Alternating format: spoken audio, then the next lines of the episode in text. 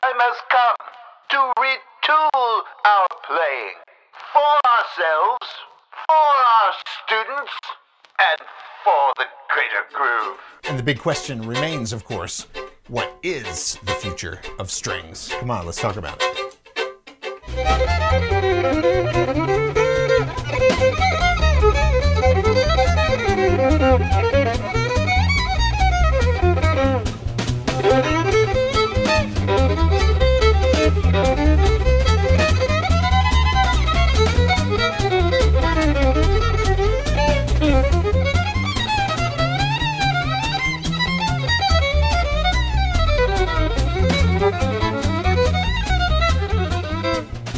It's Tracy Silverman, your host of the For the Greater Groove podcast, The Future of Strings. And this is the podcast where we talk about progressive string playing, all the cool stuff, chopping, grooving, ghosting, comping, strumming, all the stuff they don't teach you at Juilliard or any of the conservatories. And listeners of the show know I have a lot of great players on this show. I've had some amazing, some of the best string players in the world on here, and I am so honored to have a guy on the show today, Billy Contreras, who is kind of a player's player. He's one of those guys that the players kind of universally respect as one of the greatest of all time. At his young age of, I don't know how old he is, but he's pretty young. In your, what what would you say, lower thirties? Are we talking? Oh, man. Unfortunately. Mid-thirties? Uh, Somewhere in there? Mid to upper thirties. Mid to upper thirties, we're going to call it. And, uh, yeah, and just has a, a reputation, just an incredible reputation in the business. You know, like videos of Billy's gigs get circulated around. Students are transcribing them. Just legendary solos. Um Uh, it goes on and on, and uh, just thrilled to have you on the show this morning, Sunday morning in Nashville. It's about twenty-seven degrees, and Billy is outside because he's got three kids in the house, and it's a little noisy sometimes. Yeah. Yeah, man. Thanks for taking a few minutes. Yeah, thanks for having with me. Us. Yeah. Yeah, bud. So, you know, you've worked with so many people over the years. You know, you toured with so many great players, famous names, and other names maybe who aren't so famous but are super respected as great players in the biz, jazz players. You were a protege, of course, of the great Buddy Spiker for many years. That's kind of how you got your start. You studied with Rachel Barton Pine, you know, when you were a kid, running up to Chicago every other week. And let me get this right. Did you leave high school two years early to go to Miami? Yep. Yeah. You did, because yeah. I did the same thing, oh man. Gosh, I left I my that. high school two years early and went to Chicago. Oh my yeah. gosh. Wow. After my sophomore, yeah, for my junior did year. Did you graduate high school early, or did you get a, like, a, how'd that work I, for you? I just got a curiosity. Yeah, I had to take the G E D. Oh, yeah. It was like the high school, mm-hmm. you know, um, equivalency test, and um, I had to take that to, you know, when I, to get into Roosevelt, but it was super easy. I don't know. I don't know how I passed it because I didn't even pay attention to the two years of high school that I was took, but, but somehow I passed it. And, you know, um, I think for music students, you know, the, you know, the, the level, the, the bar of where, you know, what it took to get in wasn't all that high. Anyway. That's funny. Yeah. Yeah, man. Yeah. I was kind of in, uh, I love Beloit, Wisconsin, where I went to, uh, where I grew up and went to high school. But the high school was not at the level that it is now. Now it's a wonderful school. It was a little bit back then, needed a little bit of, of help. And uh, anyway, my dad just kind of got me out. We got me into got me into Roosevelt. How'd that happen for wow. you? Wow, man. Uh, well, yeah. Long story short, I ended up like um, I got a scholarship down there. So the one thing I had to do to get that was uh, pass the. Um, the I think the S A T or something, or get a certain score on it. I only went there for one year, but uh but then ended up like finishing up high school after that, just taking like the couple classes I needed. I and um yeah, so I, yeah, it was just kind of weird, you know, like going to huh. high school, going to college, going back to high school, you know. Yeah. And uh, yeah, how strange. Yeah. Man. But uh, yeah, it was fun though. It was, yeah, it was a great experience. And uh, yeah. Very cool. So, you know, so I was mentioning all, all these uh, great players who you've worked with, and and let me ask you, like, out of all those all those people, ha- have any of them made an impact on your playing that has really changed changed the way you approach the fiddle? Oh, probably, probably. Um, you know, Buddy. Just 'cause I spent so much yeah. time with Buddy growing up, and um. Yeah, and honestly, I really didn't listen to a lot of fiddle players growing up, um, but being around Buddy all the time, you know, playing music together, he was definitely, yeah, you know, still to this day, you know, really impacts a lot about how I think about just working on music and um, that kind of stuff. So, but yeah, definitely, I would say Buddy, Buddy a whole lot.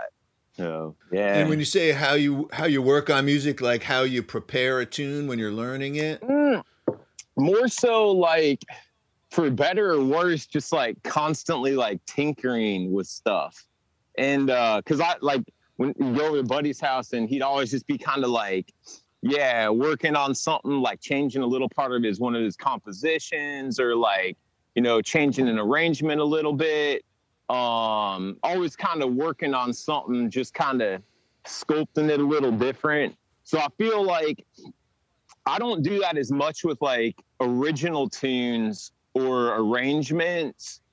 Usually if I do one of those, I kind of, depending on what type they are, um, I kind of just leave them. But, but I kind of do that more with like concepts I use to try and like get better at music in general, or like that I use for teaching. Like I, I find I take that same approach with that, where I'm always just kind of like tinkering with it, messing with it, changing it. And, um, but yeah, but I, but I really, yeah, I think a lot of the um, stuff I really picked up from Buddy was kind of um, just stuff through osmosis, which is hard to even pinpoint sometimes, you know? Yeah. But, uh, yep. Yeah. So many fiddle players have transcribed your solos from gigs and stuff like that, and would love to be able to get in your head and try to figure out where that's coming from. Like, I know we we sat down one time, I took a lesson with you a few years ago, and, and you started outlining for me, there was like this circle of eleven points, I believe, that you were using as a sort of uh, an improv or creativity guide. I, I'm not sure. Do you want to uh, expound on that a little bit? Yeah, I can. I, I can. Uh, I can tell you kind of what I've been working on lately. Um, you know, so yeah, lately, kind of what I've been into for trying to get better is um, this kind of like thing that's like uh, you do in an hour, and um, so the point of doing it in the hour is that you can cover, if you say you're working on a tune, that you can cover like all these different perceptions um, about this tune, like in a short amount of time. So I kind of, I have it set up like basically for six areas of study. And um, it kind of deals with um, different uh, common areas of music. So when I'm working on a tune, I can kind of get a really broad range of ideas. And if I go to play it, because something I kind of been interested in is like when you play the same tune a whole lot, you know, how you can uh change up your approach to it a lot, but still kind of yeah. still kind of like um you know, develop the story that the tune's about. So mm-hmm. I, I, that's pretty fun to mess around with. So yeah, so this thing, it's basically like it's uh the, the general structure of it, it's like an hour. But I use like sonata allegro form to decide how to attach the points and how much time you go through. And also they're kind of in like sections of like a beginning, a middle, and an end. So the sonata allegro form I use is like eleven points. So it's like the intro, the theme one, the segue one, the theme two, the pre-coda, the bridge, the transition, the theme three, segue two, theme four, theme four, and coda. So that's like the form I put to this nice. hour. And then I attach times to them so that, so when you're on the intro, it's uh, four minutes. Theme one is five minutes. Segue one is two minutes. Theme three or theme two is five minutes. The pre-code is four minutes. The bridge is fifteen minutes. The transition is five minutes. The theme three is six minutes. The segue two is four minutes. The theme four is six minutes. And then the coda is four minutes. So that way I know when I have these ideas attached to those sections, I know how much time to spend on them before I go to the next one. There's a couple other reasons wow. why I do that, because this whole outline is either for like practicing. So say you got a tune and you're like, you take it through all these different areas of study and, you know, um, and I attach, well, anyway, so, or it's also for um, performing. Like say I want to play like an hour tune, like maybe a free improv, maybe not a free improv, but like an improv on this tune.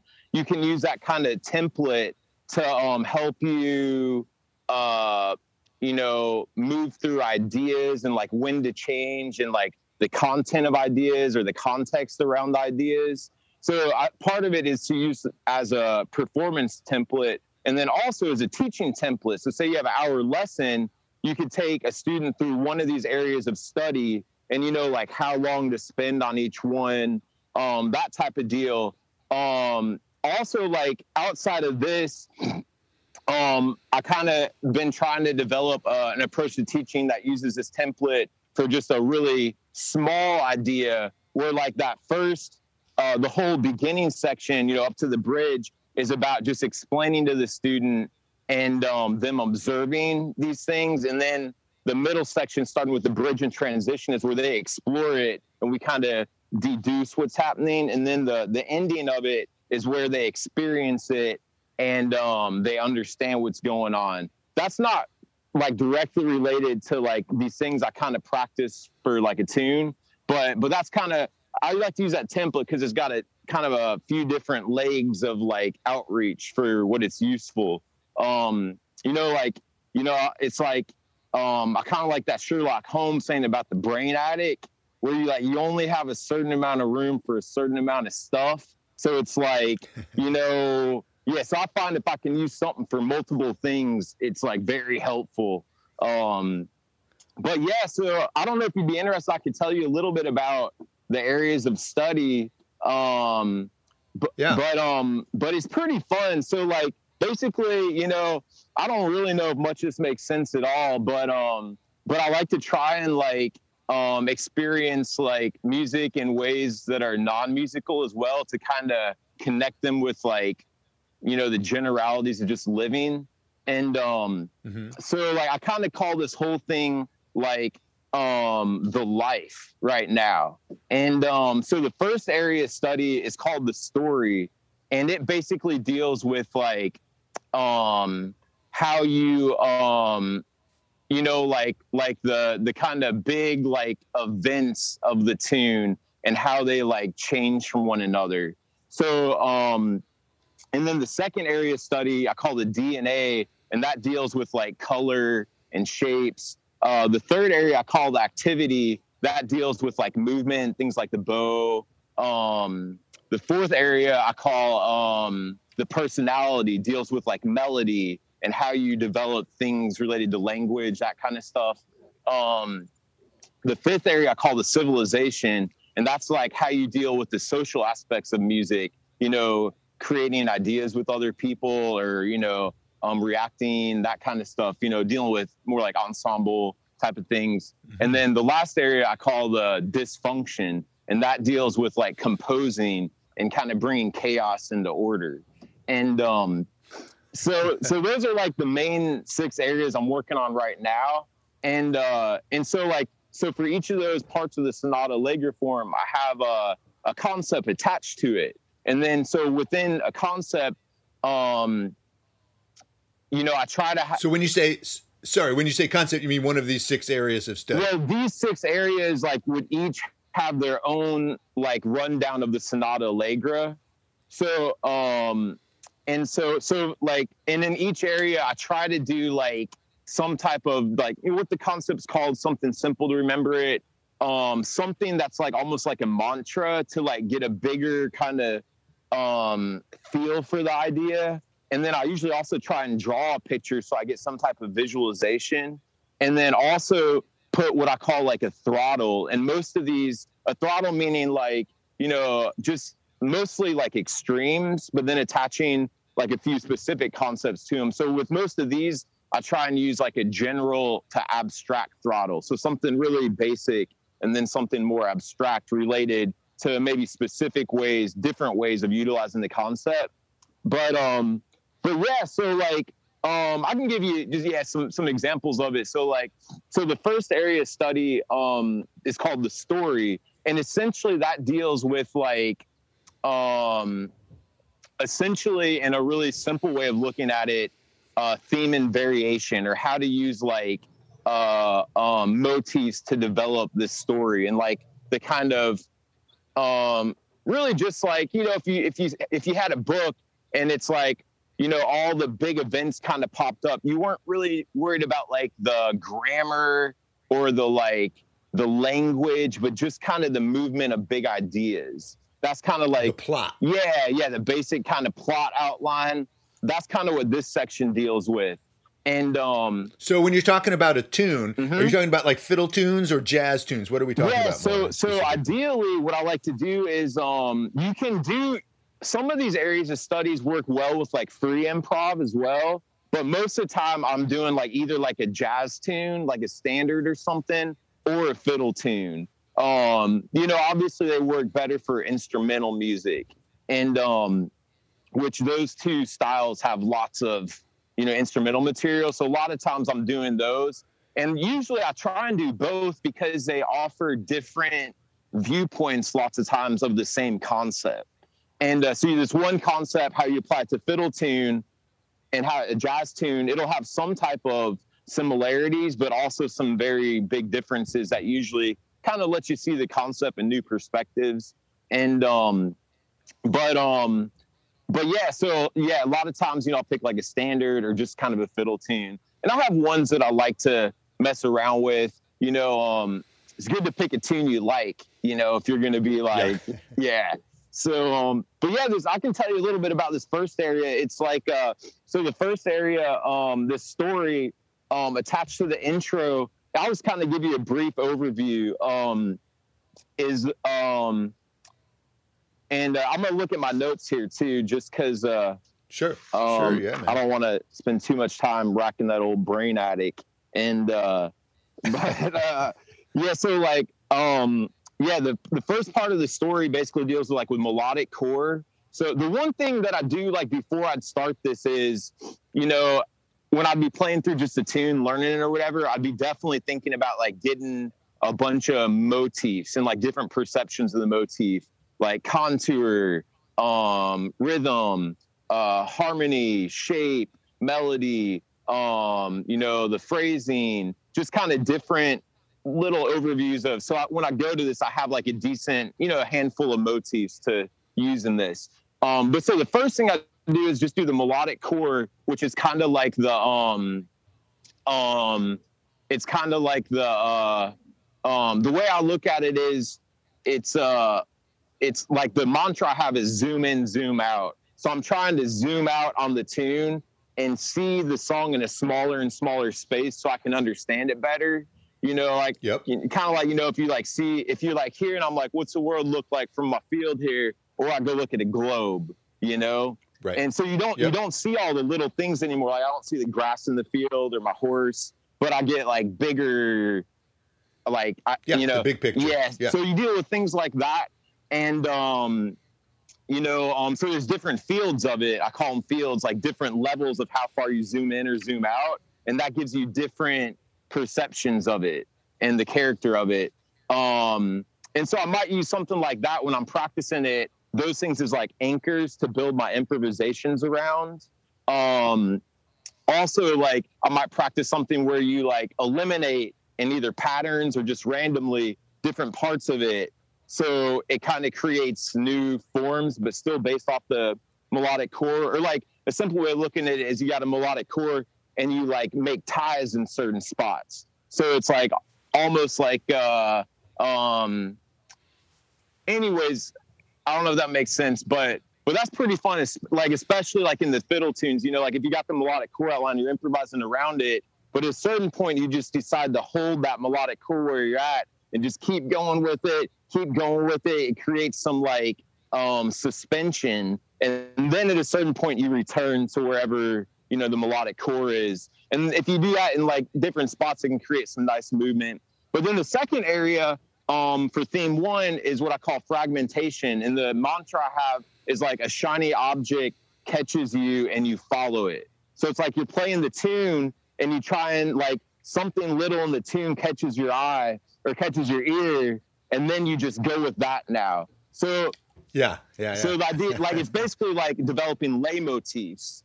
Um, and uh, also I have somewhere like, okay, you can either, you know, get that lay motif and just motivically develop that, or you could um, get that lay motif and create what I call an eddy, where you just start like kind of dancing around the same thing and it gets kind of just like swirling around before you go on. Or where you take that, uh, you take that little fragment and then you totally just like branch off another way from it. So that's kind of going from general to abstract, like that throttle I was talking about. General would be like motif, motif, uh, lay motif development, kind of in the middle, creating the eddy. Um, and then uh, the more abstract would be just kind of, you know, using that as a jumping off point to do something different.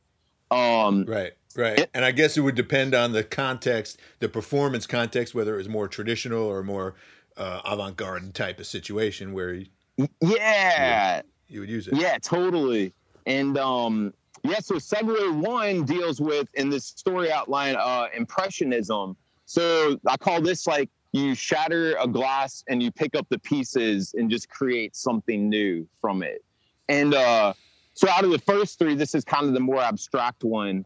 Um, you know, so it's like, yeah, the, the kind of concepts I use is like shuffling ideas around, like maybe motifs from the bridge over the verse, um, or like deconstructing and reconstructing ideas. Maybe you take that idea from the bridge and you cut it up in a few pieces, move those around, and then put them like in the verse.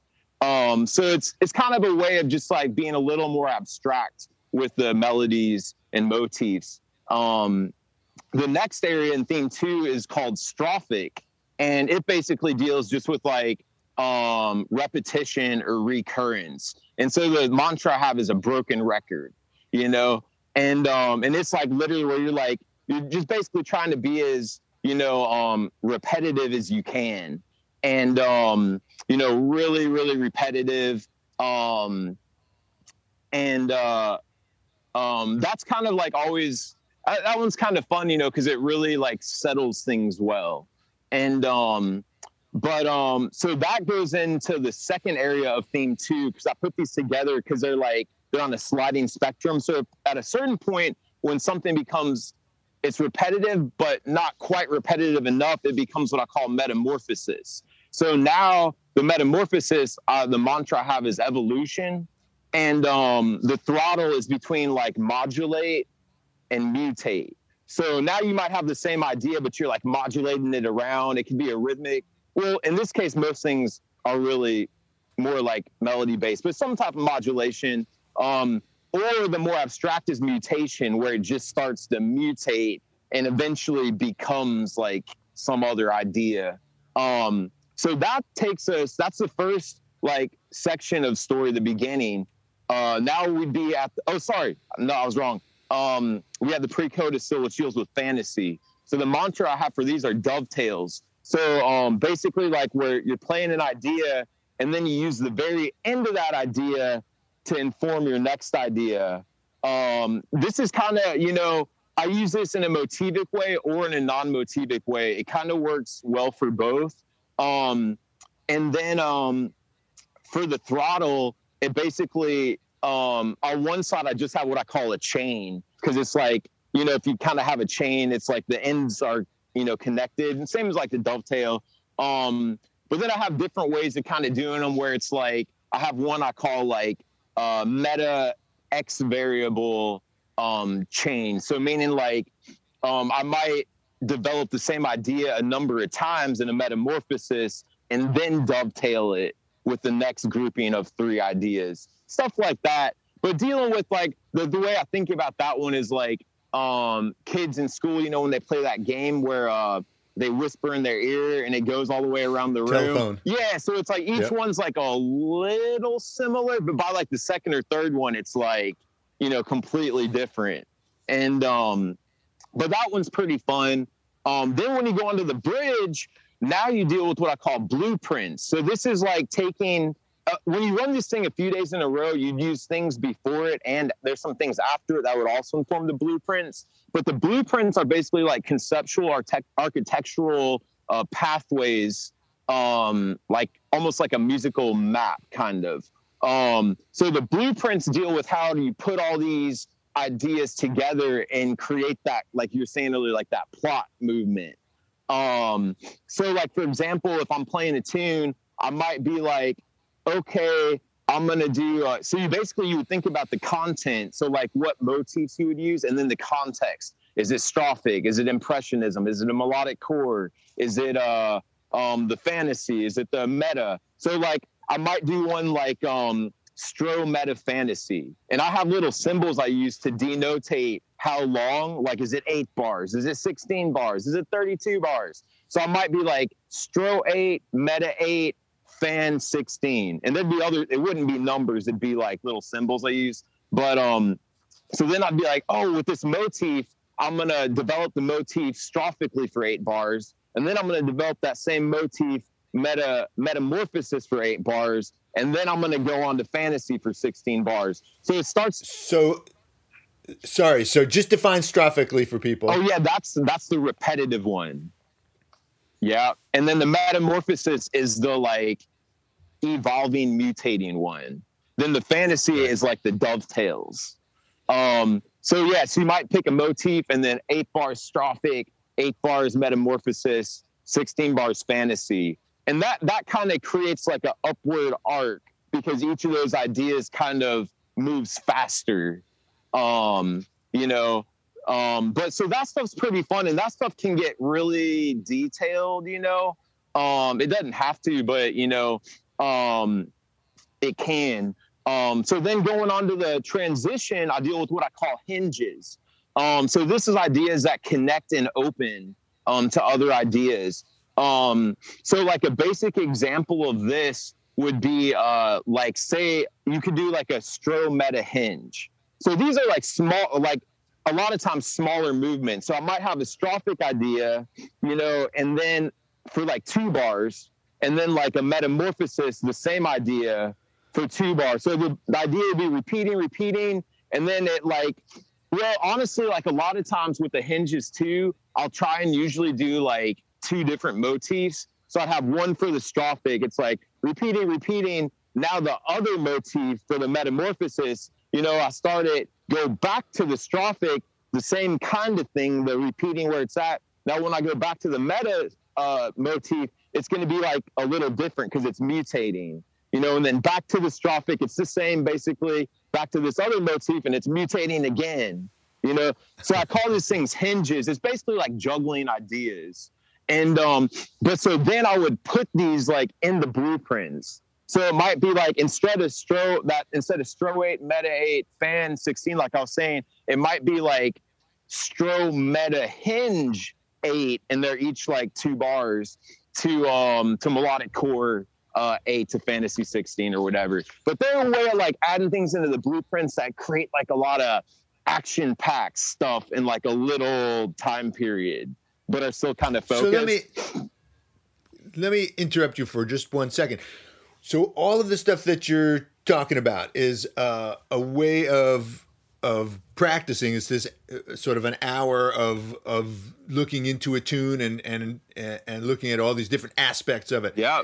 How much of this do you bring with you on stage when you're playing? Yeah, that so that's a good question. And, I, and I'm sorry, I, I didn't let you finish even going through it. I want you to, to finish that, yeah. But I just wanted to ask that question in the middle here just because, yeah. you know, it's just sort totally. of... Totally, yeah. So part of we, the reason for all this stuff is basically like, um, um, I've like, I've been, I've had enough like type of musical gigs over the last like, well, since the pandemic ended, that I, I have a good like sounding board to try these ideas out on. And um, so the main goal of all of this is to get concepts that are like metaphysical into like physical reality. So like being able to take these from just like some like maybe some decent ideas to like, okay, can I actually like play music decent with these same ideas? So, so a lot of what I was doing last fall was like going out on the weekend picking a couple of these, trying them out, you know, okay, take them back to the woodshed. Do I need to think about them differently? Um, oh, they work good. Okay, you know, try, let's go on another one. And um, but so, yeah, with all of these, like in this particular one, I've had pretty good success with like um, using them on gigs. And um, now sometimes like I'll go, like say I did one for a while and then I don't do it for a while, and I'll be like, I'll try and use it again. I know, like, I'll be like, oh man, you know, maybe I'm just not have enough ideas flowing around it. But but I do know that like with this story um, area of study that I have tried out um, all these things on gigs and, and yielded really, really good results. Sometimes like, I mean, not not always, you know, you can have a good idea and, you know, not play well. But but I've done right. times too where it's like, I feel like I played pretty decent using the ideas and I'm like, oh, wow, that's really, really helpful. And um, and especially a lot of this is partly... Um, to deal with, like I was saying in the beginning, coming back to the same material and how do you yeah. like have how do you have fresh ideas? Yeah, yeah, and not have them like worked out, but have like ideas kind of worked out that offer like focused exploration, but in new ways, you know. Yeah, and yeah. um, so so following up on on that question, when you are on a gig and you're. Th- Do you always think to yourself, like, in this tune, I'm going to try this approach and this approach. Uh, this tune, I'm going to try this approach. Or do you ever just, like, head into a solo, pick, you know, like, first bar, and, like, I have no idea where I'm, you know, no preconception. Man, really all the above. I mean, I've been, I've been, you know, I've been really into concepts for probably, like, the last ten, fifteen years. And, yeah, it could be all the above. It could be, like, super stringent. Where like, hey, I got this thing and I'm going to use it, you know, like, um, like one night I played a gig and I, the concept was I'm only going to use three notes and I'm going to pick them before the gig. So I picked these three notes before the gig. And, um, and those, were the, no way. those were the only three notes I used on the whole hour set. And, uh, oh my God. Yeah. And, um, oh my God. How did that work out? Um, I mean, it probably depends on, you know, um, who you're asking. Um, but um, I thought it worked out pretty good. And, um, yeah, I will say the manager did give me a call the next day. And I didn't have my glasses on, and I didn't realize he had, uh, he'd come up to listen that night. And, uh, but, uh, but I thought it was pretty good. And like, on that gig in particular, I was like playing, uh, you know, like five nights a week. This was a, a fair amount of years ago, but so I would pick a different concept every night to like do for the whole night. And, um, oh, wow. and sometimes, oh, wow. sometimes it might be for a few weeks. Like one time for three weeks, I left off my G string or my D string. I forget. Um, and then like one night I played the whole show without any hair on the bow. And, um, yeah, some, some stuff's just silly like that, but then some of it is like pretty, you know, um, you know, wait a second. How do you play without, how do you play without hair on the bow? Man, the same as with hair.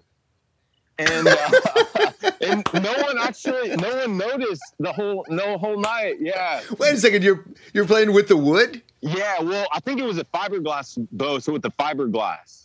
But um did you rosin it? Man, I, I probably should have.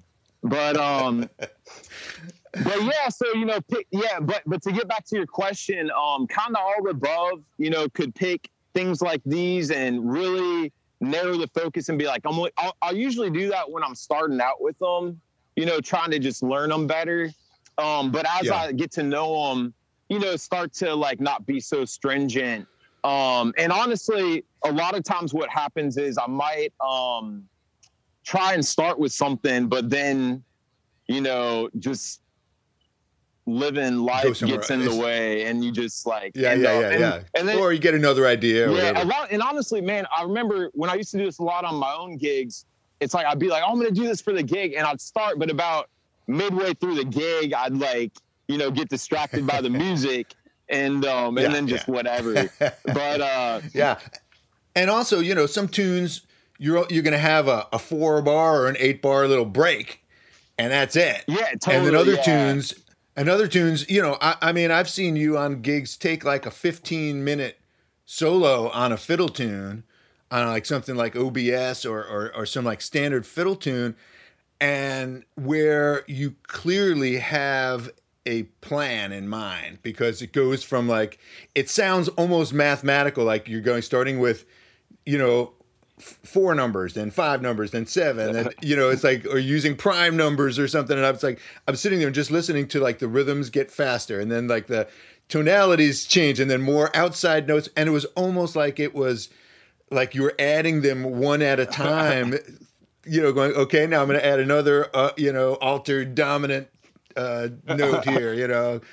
And uh, it was just fascinating to see this thing unfold over a fifteen minute period or something like that. I don't know what it was. If you know, probably wasn't fifteen, but whatever. It was a an extended solo where you're playing the same four chords, you know. And this is the real challenge, I think, in fiddle music that we don't see so much in jazz, because mm-hmm. jazz tends often to be a little more sophisticated, just right out of the bat harmonically, which just gives you kind of more material to work with. Totally. Yeah. But in fiddle tunes, you kind of have to bring that stuff to the table, otherwise you're playing the same riffs over and over again. Yeah, or at least I am. yeah, that's yeah, it's hard, man. Yeah, and part yeah, part of this whole outline was also I was developing it for short form and long form, because I'd honestly worked on some of this stuff in long form a fair amount, but um, but not in short form. So one of the interesting things I've been doing over the last like you know four or five months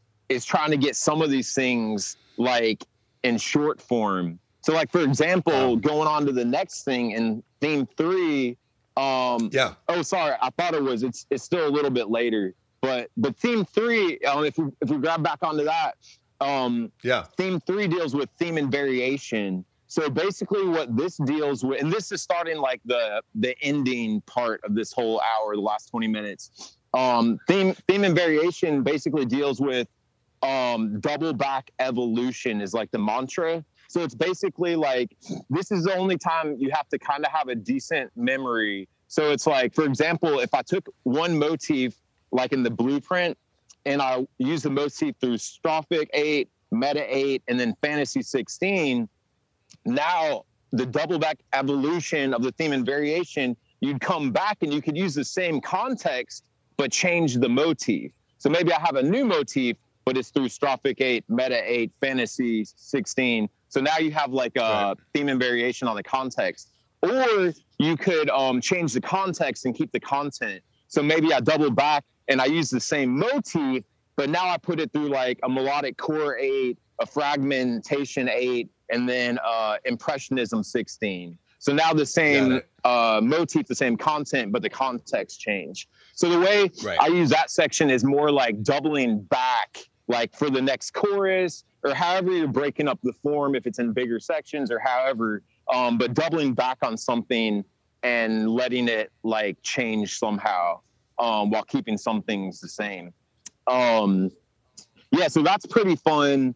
Um, and then in segue two, this basically deals with what I call like migration and landing points. And the mantra I have is where, why, when, how, and what. And basically this is like, deals with like um um like I've thought I've thought about this concept related to um you know a few different like musical areas, but the whole idea kind of came from like um uh like birds' migration journeys, you know, and um and just thinking like you know like um basically like um where they pick to like like go on their journey, like basically kind of ensures their survival or not. Anyways, without getting into it, it's like, it basically deals with, um, like, uh, like another way you can kind of look at it is like, um, energetic kind of points in the tune. And so picking like, um, where you're like pushing the momentum for, so like, basically like I might pick like, okay, the top of the tune is like the strongest energetic point. So now I could pick like a short migration, maybe like four or eight bars, or a long migration, maybe a whole chorus to like channel into that landing point on the top of the tune. And uh, so in this case, I'd be picking like um, where I want the landing point to be, you know, because it doesn't always have to be on the top of the tune, but, you know, where I want it to be, um, why I want it to be there. Um, when is it going to start? Like, how far back? Um, how is it going to get there? Like, with what? So meaning like, um, you know, like what concept am I picking for what reason?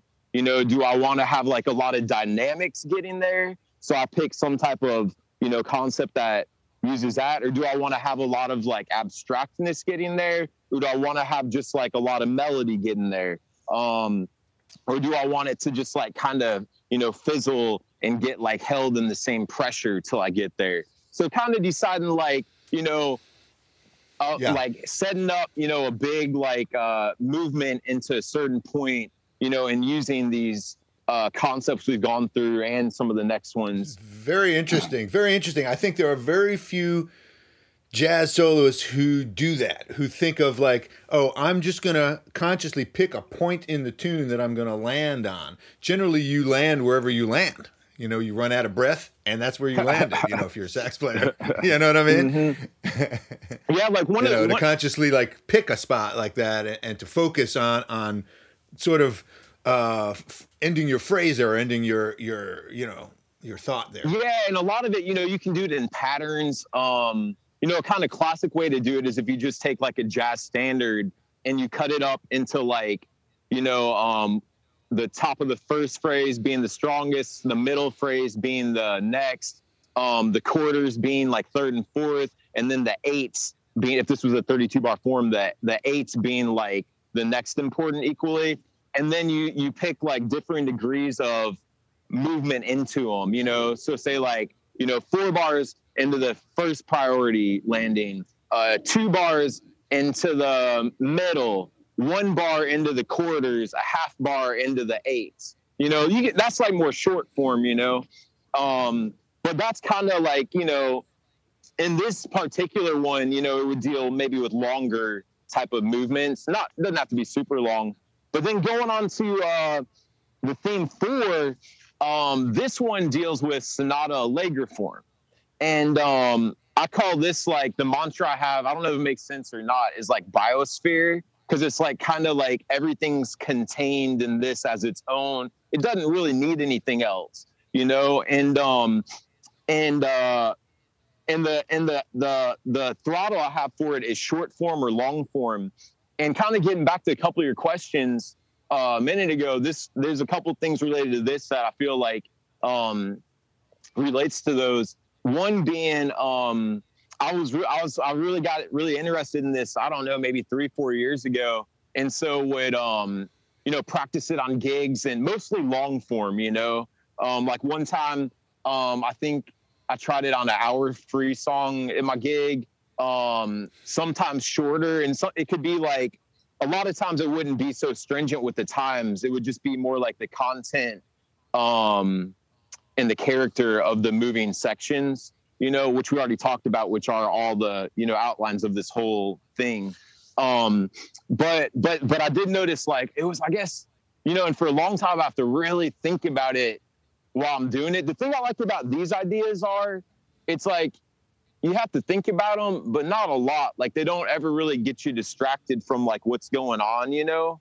Um, some musical concepts are so detailed that it can be like, really take you out of the music. But I feel like a lot of these concepts, especially if you practice them a little bit, don't really take you far enough away to um, be, like make you feel unconnected. But but the sonata allegro, you know, it has, it's fairly dynamic. And uh, so in the beginning, it, it would be like hard to try and, you know, um, you know, especially if I was like attaching separate contexts for different sections. So some type of movement of ideas related to that form. But but anyways, long story short, you know, like I think was it maybe last, oh, about four months ago, I realized on a gig downtown at this bar, um, because someone had like videoed it and I listened to it and I was like, oh man, like I just did the sonata allegro form without like having it cross my mind. And I was like, wow. I was like, sweet, huh. man, that might be the first time in four years that I did it without even thinking, like, before the tune started, oh, I'm going to do Sonata Allegro form. Because you may think that, and maybe you don't think about it a lot during it, but you still had that thought. So, um, right. Right, right, yeah. right. But uh, now, what, like, was this within a context of a short tune? No, just it was like... like, it was Sally Gooden. It was maybe about ten minutes or something. And, uh, right, but just like right. a fiddle. It's one of those long extended, extended rep, you know, uh, variations. Yeah, it's just like, yeah, like, you know, there's kind of my, one of my, my feature in this set. So they just kind of let me play it by myself, you know, with the band. Right. And, um, right. so yeah, probably it's probably about ten minutes. But, um, but it was cool because I was like, oh man, that's awesome. Like, I didn't think about doing it. So I was like, so I feel like a lot of, like anything, you know, thinking about it enough, working on it enough until it becomes second nature is the goal. Yep. And, um, yep. but then the other, let me ask you something. Yeah. Let me ask you something. Do you ever think about the chords? Um, does it even cross your mind anymore, or is it I just mean, so freaking easy? Oh man, of course. Yeah. Always, you know, and, um, the whole, the D N A, the whole next area of study deals with like color and harmony and shapes and how to create maybe secondary harmonic movement, that kind of stuff. Um, but yeah, I mean, yeah, on fiddle tunes it does, because a lot of times you're, you know, you might be creating the only harmonic movement there. Um, and then on obviously on jazz tunes, like, you know, if you're wanting to stay within the harmonic grid or have some type of tension, um, you know, how you move that stuff around. So yeah, it's always, always good to do a little bit of um, harmonic homework on a tune if you're going to be playing it some. And um, the other thing I was going to say about the Sonata Allegro, I had a gig um, because I'd done the long form on it, and I had a gig oh, about maybe four months ago.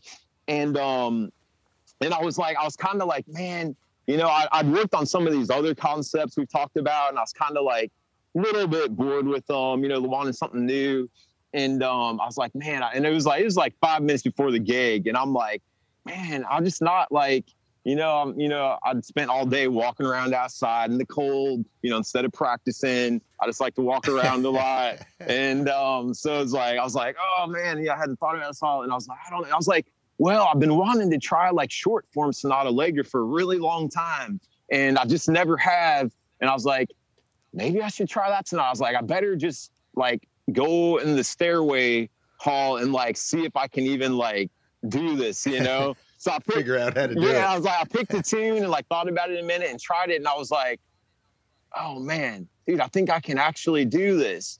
And uh, yeah, so that night I decided, okay, you know, all my solos as much as I can, I'm gonna do short form Sonata Allegro.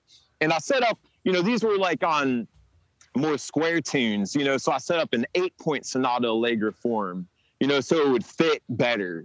And then I attached, um, you know, context to all the different sections and used that as the movement for the plot or the ideas. And man, it worked awesome. I was like, it was so, huh. it was like musically, I feel like it was really fun for people to listen to and really took them on like a dynamic, but like pointed, um, you know, musical story or journey. And um, and also on a personal level, it was like so fun because there's so much like just changing, you know. Um, and uh, but you know, and so I did. I tried that, you know. I probably did that for about maybe three or four weeks, and um, you know, then I was kind of ready to, you know, work on something else. But uh, but that was really fun, and um, you know, like I was saying, you know, so, this this stuff is good for sh- uh, short form and long form, but it's kind of, you know. you know, uh, different perception. So like, you know, maybe on the, the jazz tunes, it might be a little bit of a longer form Sonata Allegro, you know, how it overlays over the tune.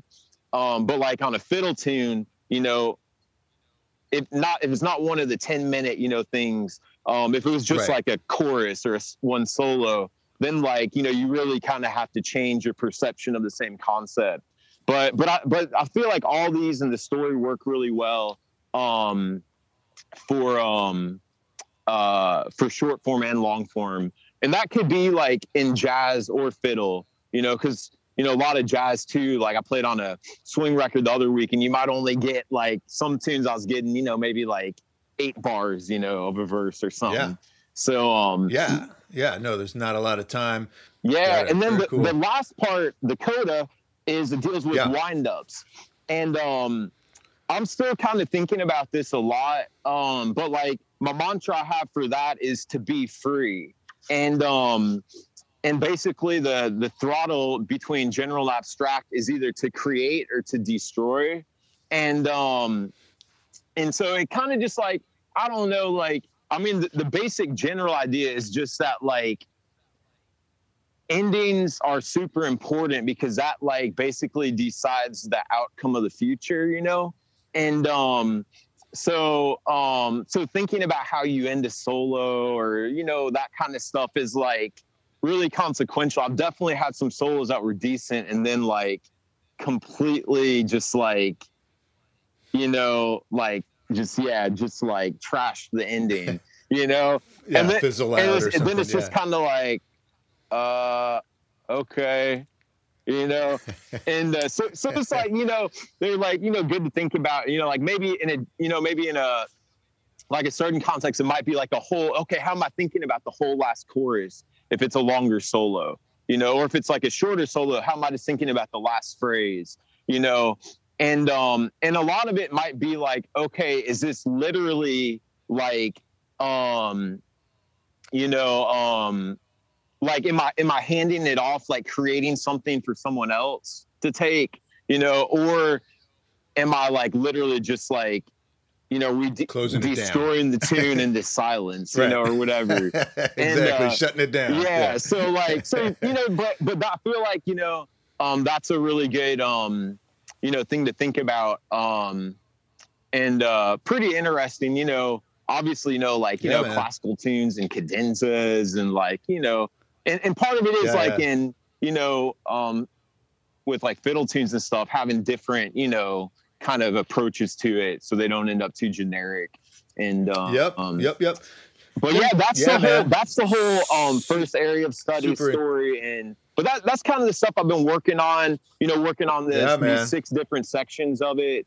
And, um, very, very cool. And the idea, very the cool. idea is like, when you put them in graph form, you could like in the hour, you could move all down, like, okay, I'm just doing story in this lesson with this, you know, person, or in my practice on this tune.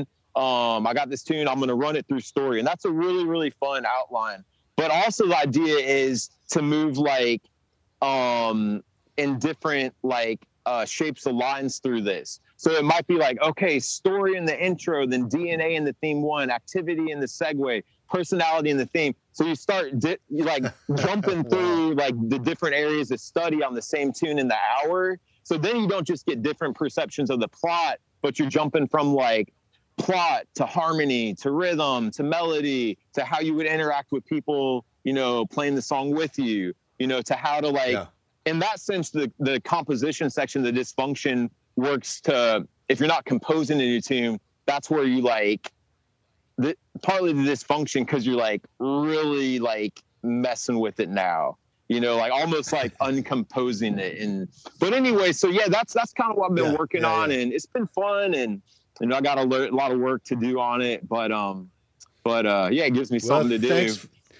Thanks for giving us a little glimpse at the inner workings of your brain, man. That is pretty amazing, pretty intense. That that how much of that uh, you're taking with you on stage. That's that yeah, is uh, that's that's really the quite interesting. Man, the, the the end goal for a lot of this is to keep stuff in it. You know, you tr- like you got the, you get the concept together, you go try it out. You know, um, yeah. If you need to work on it a little bit, you work on it. But you know, ideally, you know, once you like. you know, realize that, hey, this can like, you know, work to like help me, you know, explore um, musical avenues and improvisation. Then it, then it, yeah, you know, makes it, makes yeah. it onto the pen and, and paper. I, yep. And I think a real good message, uh, also a takeaway from all of this is, you know, going back to what you were saying about um, hanging with Buddy and how it was just this constant, this constant process of tweaking and refining and polishing and going back and revisiting and, and coming up with a, something a little bit better. And you know what what you're doing here, I mean, people, a lot of a lot of fiddle players will will listen to your playing and think, you know, this guy, he's got everything. What, you know, what what could he need to work on? And then to just see the volume of material that you give yourself to constantly challenge yourself in the practice room and on the gig is is just re- in, in itself, I think, uh, an incredible lesson. Yeah, so, it's. Man. Let me. Yeah, I was just gonna say with Buddy. Yeah, it's like.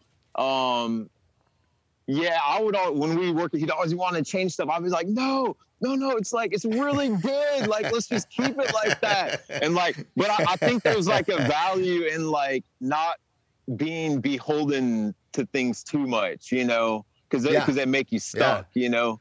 And, yeah, uh, you can be you can chain yourself to your past material. Yeah, man. And that happens to so many artists who just they can't and, and you know, they're not trying to. They just get stuck, mm-hmm. you know.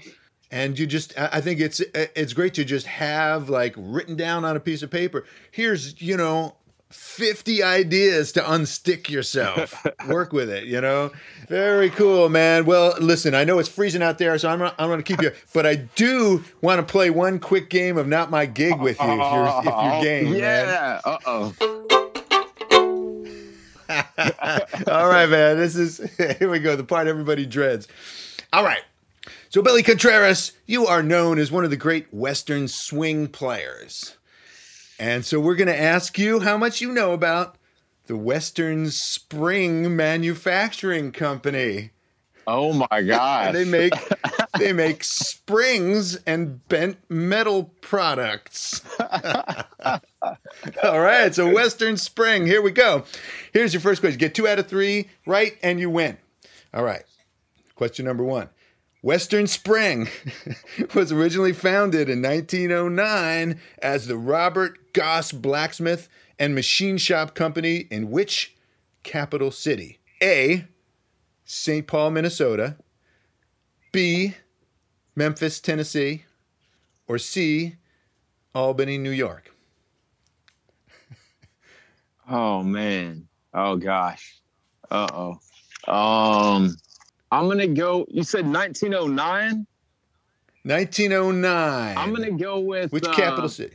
I'm going to go with uh, Albany. Good guess. It's Saint Paul, Minnesota. Oh, man. Sorry about oh, that, man. dude. All right. Qu- second question. An automobile shock absorber is an example of what kind of spring? A, an extension spring. B, a torsion spring, or C, a compression spring? I'm gonna go with C, a compression you spring. You got it! Ding, ding, ding! It is a compression spring. I learned a lot about springs doing this. All right, and now here is your third and final question. Which of these services are available at Western Spring Manufacturing? A, shot peening to aerospace specs, B, vibratory finishing, or C, oil coatings? A, shot peening, P E E N, shot peening, B, vibratory finishing, or C, oil coatings. Which of these services will you get with a smile from Western Spring Manufacturing? Oh, man, I'm going to go with A. You are right. Oh, You man. are correct. Oh, shot peening to aerospace specs. All right, man. So in case you need your your Western Spring shot peened, now you know where to get it. Are they still in business? I believe they are. Wow, you can, that's uh, awesome. You can go online at Western Spring Manufacturing and order your compression spring shot peened to aerospace specs. uh. Brother, man, thank you so much for taking some time today to dig into all of this stuff. This is super cool. I know tons of people are really going to look forward to this episode.